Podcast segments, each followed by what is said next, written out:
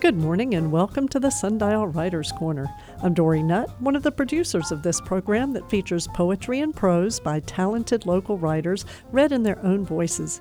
Today, Pat Graves gives us a biographical sketch of one of our country's honored military servants, Lieutenant Pershing, who was interred in Arlington National Cemetery.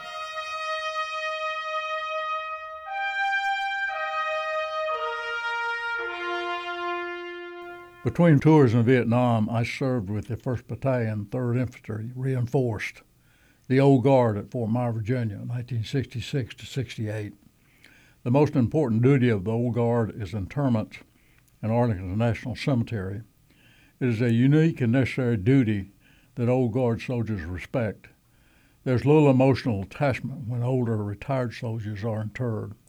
However, the duty is particularly onerous in times of war because young soldiers die. During the Vietnam War, widows were young with young children. We learned to still ourselves against graveside emotions. On February 17, 1968, Lieutenant Richard Warren Pershing was killed in Vietnam while an infantry platoon leader in Company A, 1st Battalion, 502nd Infantry, 101st Airborne Division near Mobile. He had been in country only two months. His unit was conducting operations near Quang Tri in I Corps near the demilitarized zone during the Tet Offensive. What was unusual about this 25 year old was his background. He came from a family with strong traditions of military and public service.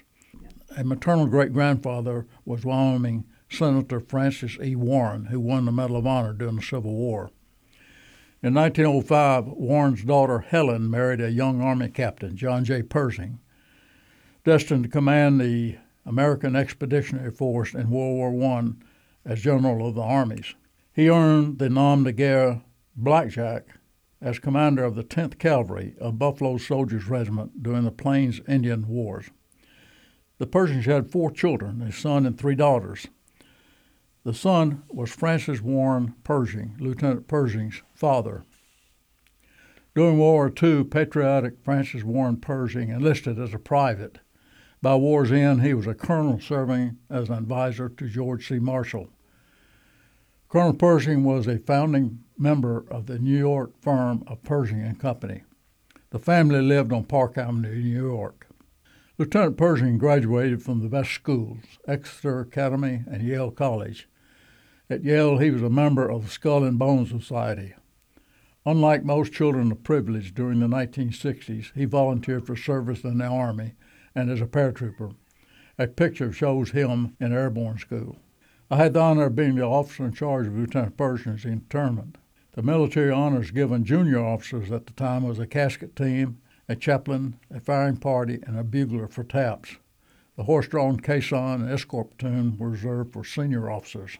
Lieutenant Pershing was buried near his grandfather in a nondescript section of Arlington National Cemetery called Pershing Hill. General Pershing was buried near his soldiers who were killed or served in World War I. He eschewed a monument in favor of the simple tombstone of his soldiers. Colonel Francis Warren Pershing was a tall, dignified man.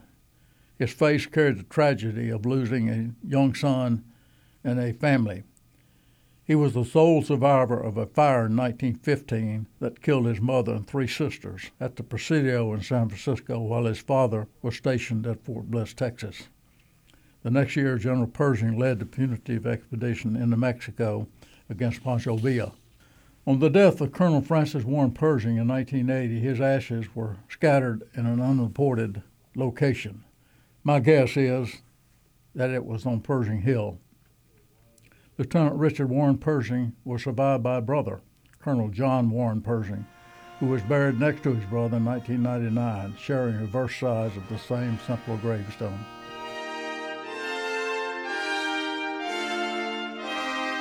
Pat Graves was reared in Russellville, Alabama, graduated from West Point, and served five years on active duty in the U.S. Army. He practiced law in Huntsville for 35 years and is now retired.